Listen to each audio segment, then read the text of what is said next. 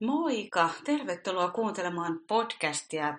Tällä kertaa onkin aiheena tämmöinen kuin repivä rakkaus ja läheisriippuvuus. Nämä on tällaisia aihetoiveita, mitä on nyt muutamaan kertaan pyydetty. Ja kiitos, aiheita saa, aihetoiveet saa tosiaan edelleenkin laittaa. Läheisriippuvuushan sanana voi kuulostaa alkuun aika semmoiselta radikaalilta ja ehkä turhan isolta, niin kannustan sua kuuntelemaan silti ja ehkä poistaa tästä ripauksen sellaista latausta. Toki joskus semmoinen voi olla tosi helpottavaa, niin kuin vaikka mulle on ollut, että mä oon löytänyt tällaisen nimen ja termin sille semmoiselle omalle tavalle toimia ja olla. Mutta tänne ei siis ole tarkoitus olla mikään diagnoosi tai että nyt, nyt olen loppuelämäni tuomittu tähän läheisriippuvuushommaan, vaan se miten mä itse tätä on jotenkin määritellyt itselleni, että, että mulla on läheisriippuvaisia taipumuksia tai mä oon käyttäytynyt läheisriippuvaisia läheisriippuvaisesti. Silloin se poistaa siitä sellaista tiettyä leimaantumista, että olisi välttämättä loppuelämän näin. Omalla kohdalla mä oon niin varhaisessa vaiheessa oppinut ne sellaiset läheisriippuvaiset taipumukset, että mä itse ajattelen, että mun pitää näiden taipumuksien kanssa jossain määrin loppuelämän olla hereillä ja tarkkana, että en lähtisi toistaa niitä samoja kaavoja enää, ja sitten taas samalla mun mielestä on tosi palkitsevaa huomata, että kun niitä kaavoja on niin paljon toistanut, että niitä on oikeasti mahdollista työstää niin, että sen läheisriippuvuuden tai niiden toimintamallien ei enää tarvitse olla arkipäivää. Mulle tähän läheisriippuvuuteen niin siihen on liittynyt semmoinen tietty ihan omanlainen tunne, tai itse asiassa useitakin tunteita. Ja ne on sitä, että ihmissuhteissa mulla oikeastaan lähes aina parisuhteessa, myös, myös suhteessa vanhempiin. Tätä voi olla, tai joskus myös siskoon, veljen, ystävää, mutta mulla nämä pääasiassa ollut parisuhteessa, niin tunteet, mitkä tähän liittyy, no mulla on ollut semmoinen valtava turvattomuus, semmoinen tunne, että on koko aika vähän niin kuin varpailla, vahtiminen on ehkä myös vähän nyt outo sana, mutta semmoinen niin kuin valppaus ja, ja pelko päällä. Ja se pelko on mulla ollut sitä, että mä pelkään, että toinen satuttaa mua ja mun täytyy estää se. Eli sellainen varuillaan oleva turvaton, vähän niin kuin pieni lapsi siellä itse olisi koko aika hädässä, että satuttaako toi toinen mua ja miten mä estän sen. Siihen on liittynyt paljon täällä myös sitä kontrollointia. Että on yrittänyt kontrolloida toista ihmistä, jottei se satuttaisi. Läheisriippuvuuteen liittyy ihan mun omanlaista dynamiikkaansa ja toivottavasti tästäkään nyt ei tule liian tämmöinen mustavalkoinen jako, mutta usein on näin, että toinen on siinä ns pelastaja ja toinen pelastettava. Ja jos nämä sanat tuntuu liian isoilta, niin voi ajatella, että toinen on vähän niin kuin parantaja ja toinen parannettava. Ja tämä on aika kipeäkin dynamiikka ihan jo sen vuoksi, että jos miettii, mulle siis tämä NS-parantajan rooli on paljon tutumpi, mutta on myös ihan totta, että nämä voi myös keskenään vaihdella. Eli tällöin puhutaan tämmöisestä vastariippuvuudesta, eli silloin siellä molemmat vaihtaa näitä osia sujuvasti keskenään. Mutta se ei ole silloin oikein tasavertaista tai turvallista tai sellaista, että siellä voisi olla aitoa läheisyyttä. Eli ne suhteen roolit ei ole semmoisen aikuisen ihmissuhteen roolit. Tämä toinen, joka on nyt vaikka se NS parannettava, niin silloin siellä on usein jotain addiktioita tai jotain itsetuhoisuutta, jotain, jota tämä parantaja koittaa kauheasti korjata. Ja mä oon saanut enempi puhua tästä NS-parantajan roolista, tai voisi sanoa, että parantaja-yrittäjä, eli siis yrittää parantaa mitään niin kuin oikeita parannustahan toinen ihminen ei voi toisen puolesta tehdä. Se on niin kuin hyvä tietää. Mutta se, mitä tämä parantaja koittaa tehdä, niin on tosiaan sitä, että koittaa korjata näitä toisen addiktioita, koittaa muuttaa toista, koittaa saada toisen raittiiksi, koittaa saada toisen vaikka äh, lopettaa työnarkomanian tai ihan mitä hyvänsä. Ja niiden ei tietenkään ne tarvitse olla just näin radikaaleja muotoja, ne voi olla paljon pienempiä ihan semmoista, että koittaa vaikka saada toista vähän hellittää stressistä tai jotain muuta. Mutta se on vähän niin kuin tuomittu epäonnistumaan, koska mehän ei toisen puolesta voida mitään muutosta tehdä. Ja tämä usein tälle parantajalle, niin tuottaa valtavasti avuttomuuden tunnetta ja hätää. Ja tämä parantaja ei ole välttämättä pysähtynyt kysyä, että miksi mä teen näin? Miksi mä yritän toista ihmistä muuttaa? Mikä tämä homma niin kuin on? Tämä on nyt täysin mun oma kokemus, mutta olen huomannut kyllä tätä muissa ihmisissä, joilla on ollut samankaltaista tilannetta, että itse asiassa tälle parantajalle, niin se, että yrittää muokata toista, on oma selviytymiskeino. Eli usein jo hyvin, hyvin varhain opittu. Usein näillä parantajilla niin on just perhetaustoissa sitä, että vanhemmilla on ollut vaikka alkoholismia tai työnarkomania tai jotain epävakaisuutta, että, jota tämä lapsi on oppinut silloin jo jotenkin kompensoimaan ja yrittänyt sopeutua siihen. Ja siinä käy se, että kun keskittyy niin vahvasti toisen muokkaamiseen, toisen pelastamiseen, että ei enää huomaa itseään. Silloin siellä on semmoinen syvä uskomus, että jos toi toinen muuttuu, niin sit kaikki on hyvin. Jos toi toinen vaan lakkaa juomasta, niin sit mulla on kaikki hyvin. Jos toi toinen vaan lakkaa ton liiallisen työnteon, niin sit mulla on kaikki hyvin. Jos toi toinen vaan sitä, niin sit mulla viimein helpottaa. Ja vaikka siinä on ripaustotuutta, että kyllä, ihmissuhde on varmasti tasavertaisempi, jos se toinen ei enää ole ihan addiktioittensa vietävissä, mutta siinä unohtuu täysin se tämän parantajan oma prosessi, tämän parantajan omat syvät haavat. Eli tavallaan siitä voi tulla harhautuskeino, että jos mä keskityn niin paljon toisen korjaamiseen, niin mä en huomaa sitä, mikä mussa itsessä koskee tai sattuu. Eli se on vähän niin kuin semmoinen, että ulkoistaa niitä omia kipuja toiseen. Ja mulla tämä on siis mennyt prikuleen näin. Mä näin aina toisissa just sen vähän niin kuin potentiaalinen, vitsi jos se vaan tosta parantuisi, niin sitten hän sitä tätä ja tota. Ja olin täysin sokea sille mun omalle kasvulle, että okei, okay, että mun olisi hyvä opetella vaikka tunnistaa omia tarpeita. Mun olisi hyvä harjoitella vaikka jotain omien rajojen vetämistä. Mun olisi hyvä harjoitella tervettä itsekunnioitusta. Mä en niin nähnyt näitä asioita. Ja silloin siitä läheisriippuvasta mallista tuli mulle tosiaan tämmöinen keino olla huomaamatta niitä omia syviä asioita. Josta päästään sitten taas siihen, että kun jo alkuun sanoin, että läheisriippuvat suhteet, niin niissä ei ole semmoinen, voisiko sanoa tasavertainen, turvallinen energia kasvaa.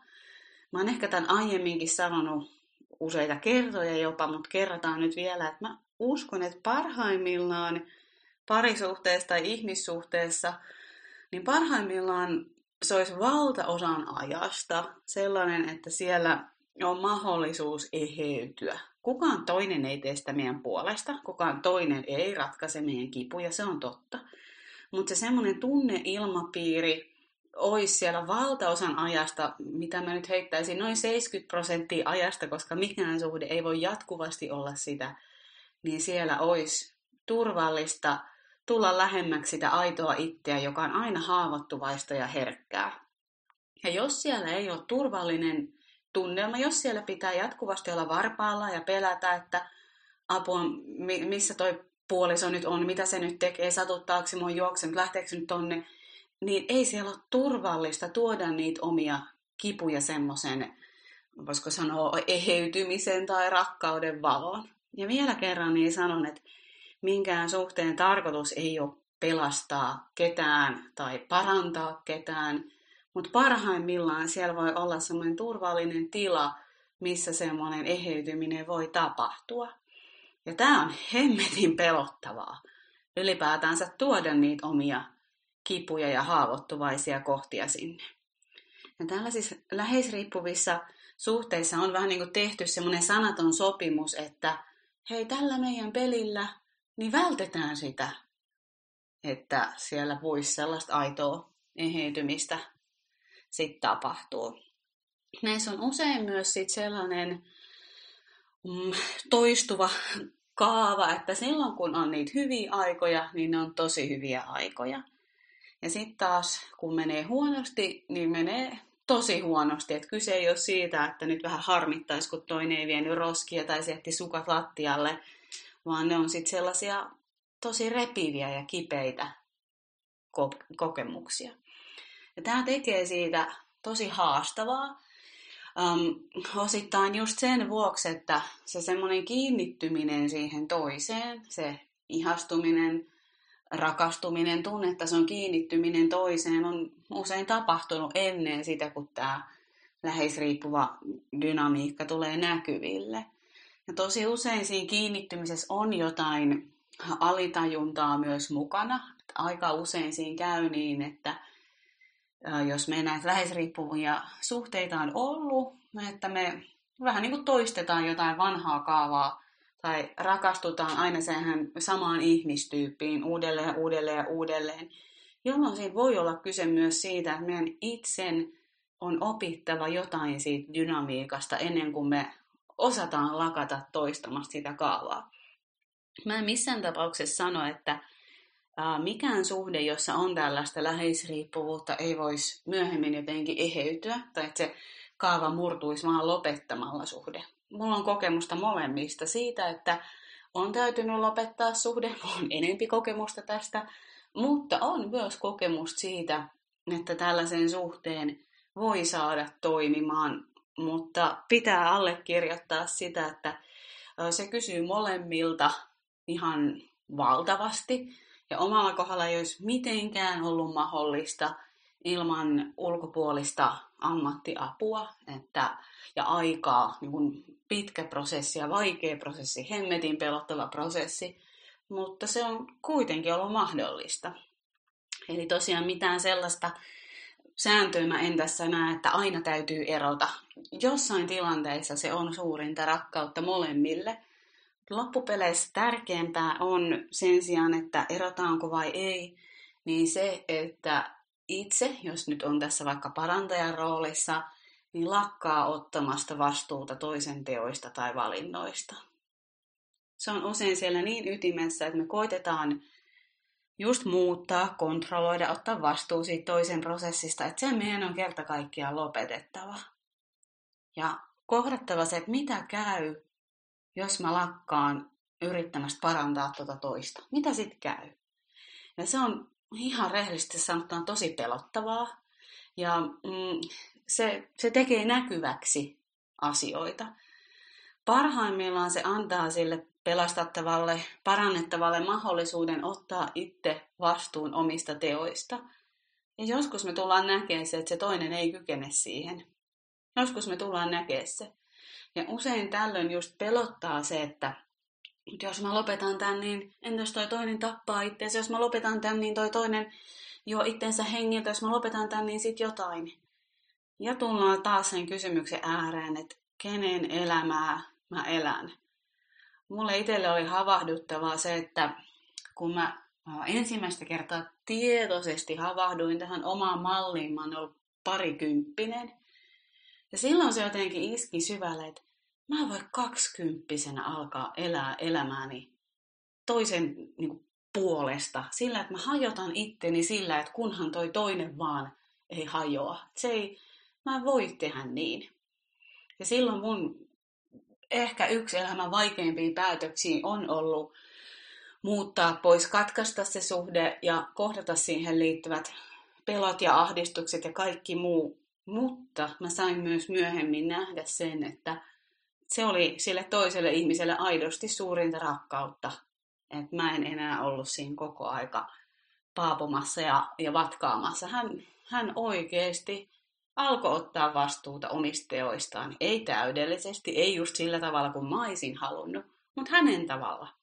Se ei, se ei niin kuin lähtenyt minusta millään tavalla. Ja usein näihin läheisriippuviin malleihin liittyy myös sellaista niin sanottua niin kuin mahdollistamista. Eli usein se parantaja, pelastaja myös mahdollistaa tälle pelastettavalle, parannettavalle sen, että se addiktio tai oire, mikä siellä onkaan, että se voi jatkua. Me hirveästi uskotaan, että me autetaan, mutta me saatetaankin vaan mahdollistaa sitä käyttäytymistä. Eli myös se, että kieltäytyy mahdollistamasta sitä joka on tälle henkilölle itselleen tuhoisaa. Mä tiedän jo tässä nyt, kun mä puhun, että on noin tuhat kertaa tai kymmenen tuhatta kertaa helpommin sanottu kuin tehty.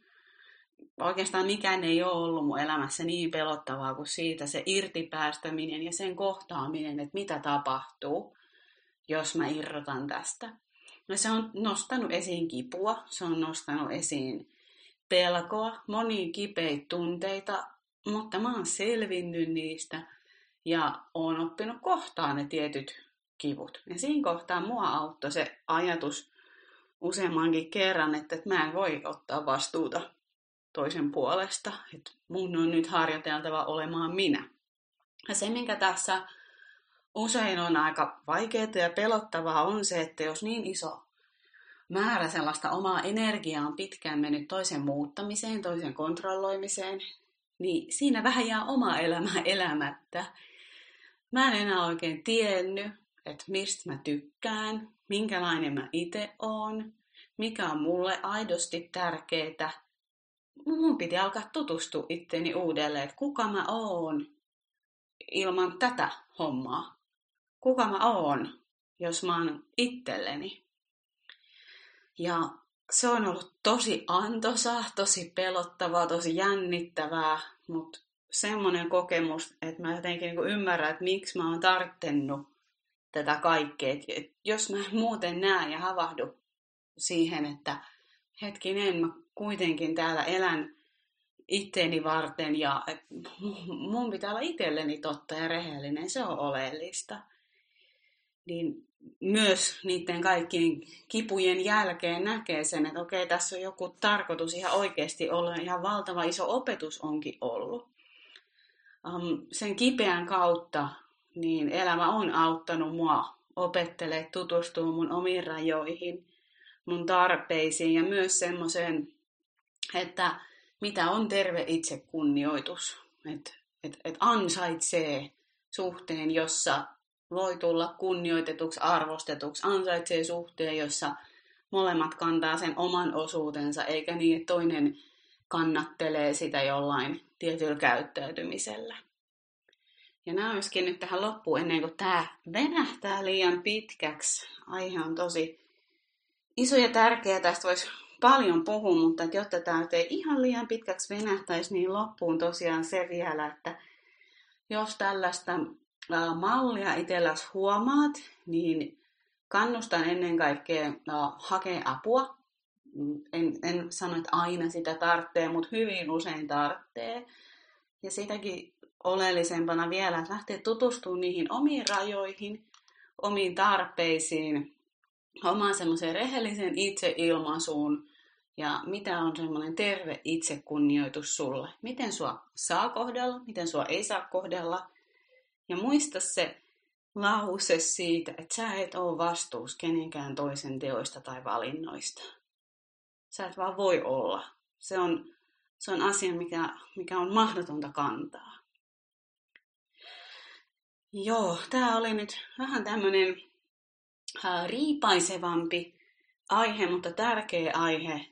Tämä on ehkä myös sellainen teema, että tästä ei ihan niin paljon puhuta ja ainakin itsellä tähän on liittynyt niin valtavasti häpeetä. Mä muistan, miten kateellinen mä olin ihmisille, joista mä jotenkin huomasin, että okei, okay, että ne ei, ne ei tee tällaista hommaa. Niin ne ei tunne koko aika sellaisia ahdistuksen pelon tunteet suhteissaan, mitä mä tunnen, että niillä on itse asiassa turva siellä.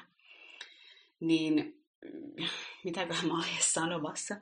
No ylipäätänsä sitä, että tähän voi liittyä paljon häpeitä, ja tämä ei ole järjen asia täysin, että ne on ne tunnekytkökset jostain niin, niin, niin kaukaa syntyneitä, että ne ei ole aina tietoisen mielen valintoja, ja siksi mä toivonkin, että näistä asioista myös puhutaan enemmän ja murrataan niitä häpeän tabuja, koska tämä on kuitenkin yleisempää kuin me kuvitellaan. Hyvä.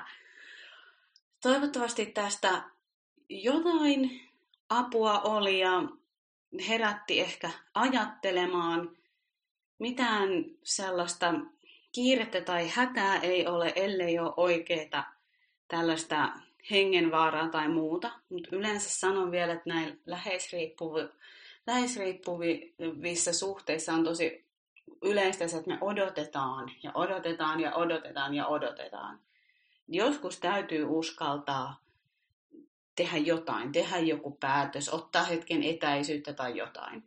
No sitten taas joskus voi auttaa se, että ei puske itseään liian kovaa. Että mulla myös meni itsellä paljon aikaa siihen, että mä vatkasin mielessä sitä, että erotaanko, jatketaanko, erotaanko, jatketaanko, erotaanko, jatketaanko. Enkä tutkinut sitä, että mitkä on ne mun rajat ja tarpeet. Jos mä en olisi niihin tutustunut, niin tämä olisi luultavasti toistunut taas seuraavassa suhteessa. Eli samalla se, että jos siinä suhteessa on jotenkin turvallista harjoitella kohtaan niitä omia rajoja, tarpeita, jos se toinen osapuoli on avoin keskustelulle, niin kannustan siihen, että sen suhteen sisällä koitetaan saada sitä dynamiikkaa muuttumaan. Mutta jos se näyttää siltä, että se toinen ei kunnioita sitä, mitä sussa herää, jos se toinen, että jos se suhde pysyy yllä vaan sillä, että sä mahdollistat tai koitat parantaa, muuttaa, oot aina saatavilla, niin silloin voi olla tosi tärkeää miettiä, että onko tämä sen arvosta, onko mun varaa käyttää mun elämää tähän. Jotenkin semmoinen sopivassa suhteessa ajananto, mutta sopivassa suhteessa semmoinen, että ei jää ikuisuuksiin odottelemaan. Hyvä. Ja joo, tämä venähti nyt huolella, mutta suodaan se välillä. Kiitos, että olit mukana.